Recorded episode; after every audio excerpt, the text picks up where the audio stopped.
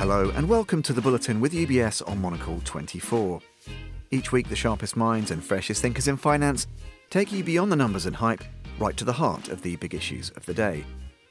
Today on the programme, we're meeting two of the more recently appointed thought leaders and innovators that UBS supports and celebrates through its Global Visionaries programme. It's the turn today of Chris Bessenecker and Jennifer Waugaman of AfriScout.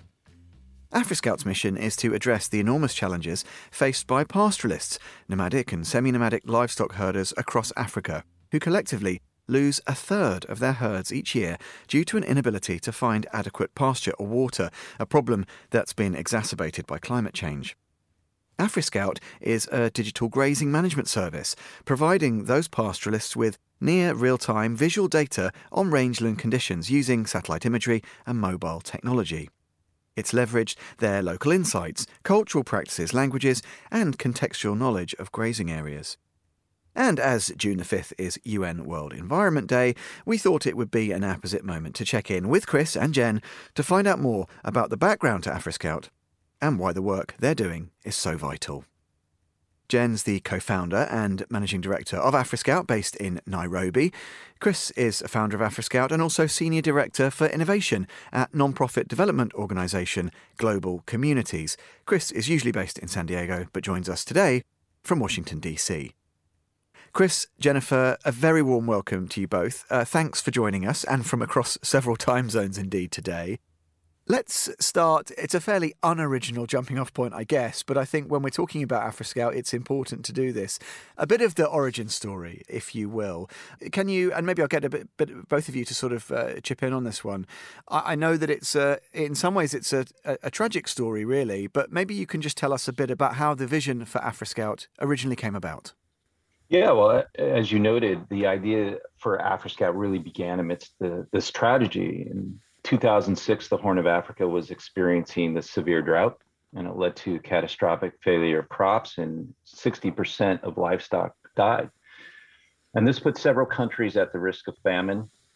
The international nonprofit uh, that I work for, which is called Global Communities, sent me to Ethiopia to evaluate how we could best respond to this crisis. And while I was driving along this uh, remote stretch of road in the Somali region, I, I came across this young family and their small herd of goats and sheep. I was interested to know why they were there, so I stopped and asked them, and they told me that they had traveled for 14 days to that very location that I met them, based on word of mouth that there was pasture there. Now, the landscape was barren, and their small, emaciated herd were going to die and that herd represented the entirety of their savings and, and wealth. And it was really this tragedy that gave birth to the idea of AfriScout. I realized that if we could provide pastoralists with better data on vegetation conditions, then they can make more informed decisions on critical migration movements and avoid the kind of tragedies like the one I witnessed.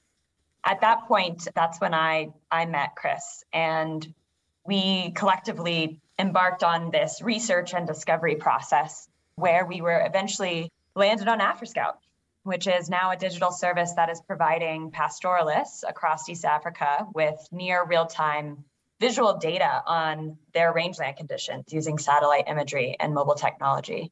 And we've now been able to reach over 25,000 pastoralists and their family using this AfriScout app.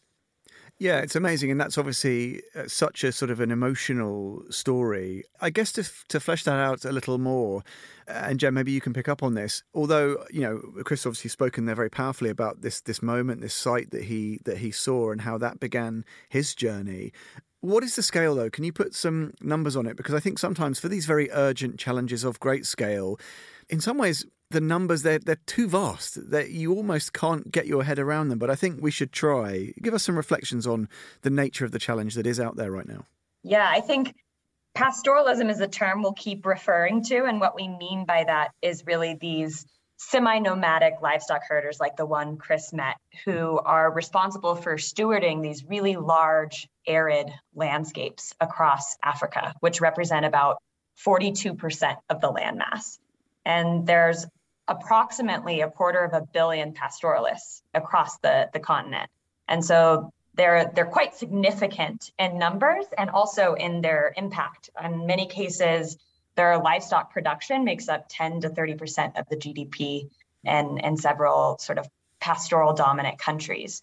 But what we discovered was that the traditional information sources that they're using uh, to make decisions about where to move their animals for pasture and water have become really unreliable, leading to significant herd losses.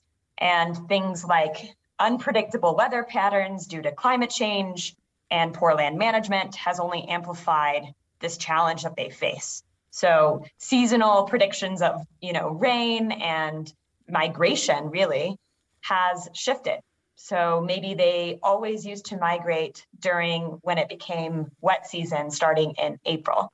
Now that's become erratic. And so this challenge that they face is really trying to discover or learn how to cope and adapt to be able to find regular pasture and water. However, what we're finding is that in an average year, pastoralists are losing roughly a third of their herd. And this is primarily due to their inability to find adequate pasture and water. The famine that was experienced in Ethiopia in the, in the 80s created about 3 million deaths.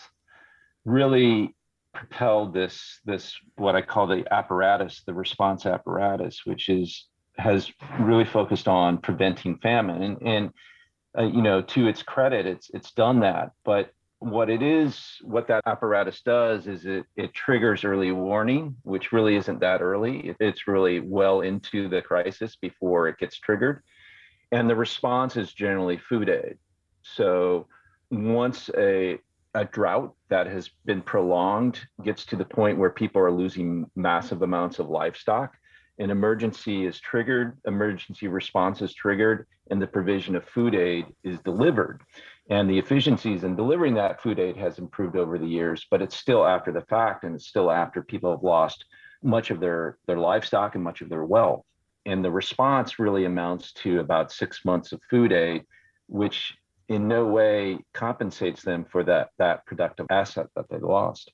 And aside from just humanitarian assistance in, in times of crisis, the standard development approach in a lot of these areas, including by foreign agencies and local government, is often trying to either transition people out of pastoralism because it's such a fragile livelihood and pushing for industrialization of livestock, which is really not solving the root cause of the problem, which is poor ecological management.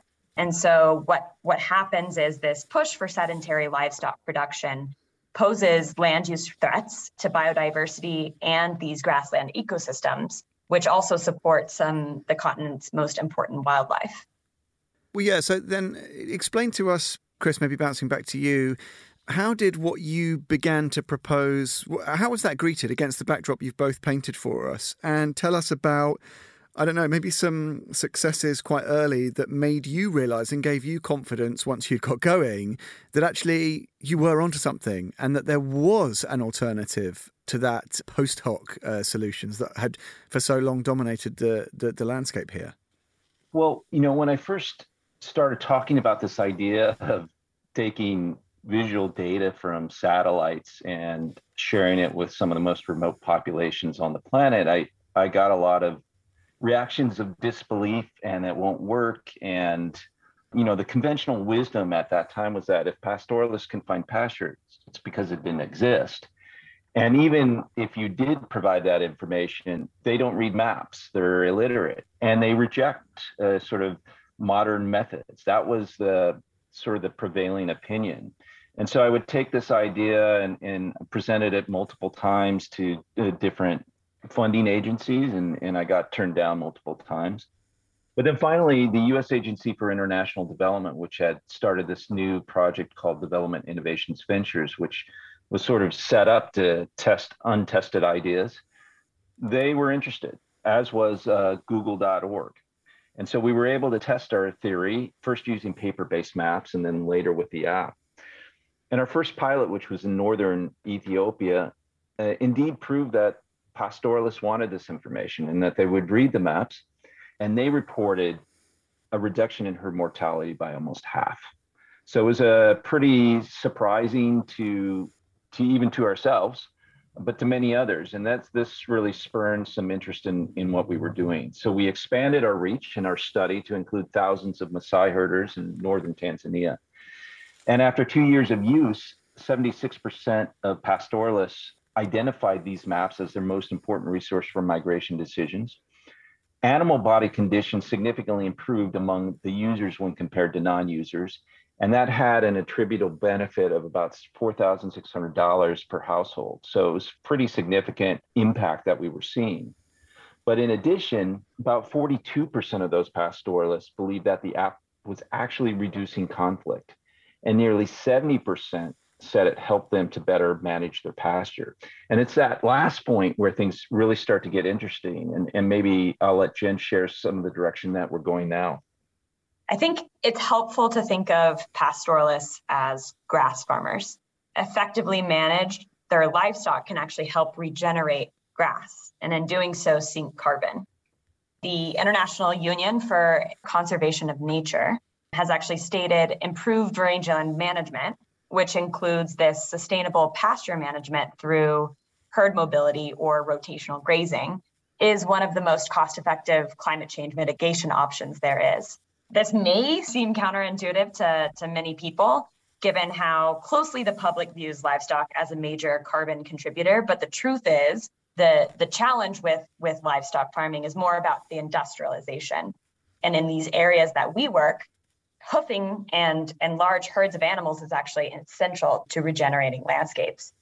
So think of it this way. If you bring a large herd of animals to an area, these, these vast sort of grasslands, their hoofs help to help the soil to hold water. They trample ground cover, and then their manure actually reseeds and fertilizes soil. So ecologically, it's promoting microorganism growth, which then attracts birds and wildlife. And so it's a it's a whole ecosystem. And livestock and sort of pastoralism, as it is rotational grazing of livestock, actually has this, this potential to improve and recover some of these degrading landscapes. And so AfriScout really helps to restore and elevate a pastoralist capacity for good management. And that would look like minimizing grazing in areas where grass needs time to recover and moving herds to places where the thinning, hoofing, and fertilization actually improve regeneration. And furthermore, it's it's reducing someone's reliance on supplementary feed. So in, in industrial livestock farming, you'll actually find that half of the livestock related emissions are in this supplementary feed, animal feed. And so understanding these dynamics, we really wanted to go further now to leverage advanced technologies like artificial intelligence to better support those daily herd management decisions that can promote regeneration.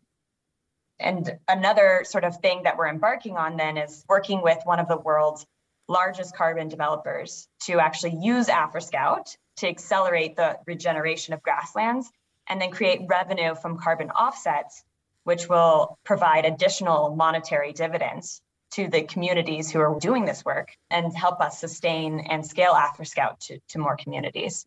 So if successful, this is going to be one of the largest grassland carbon offset projects in the world, as well as the one of the largest examples of regenerative grazing.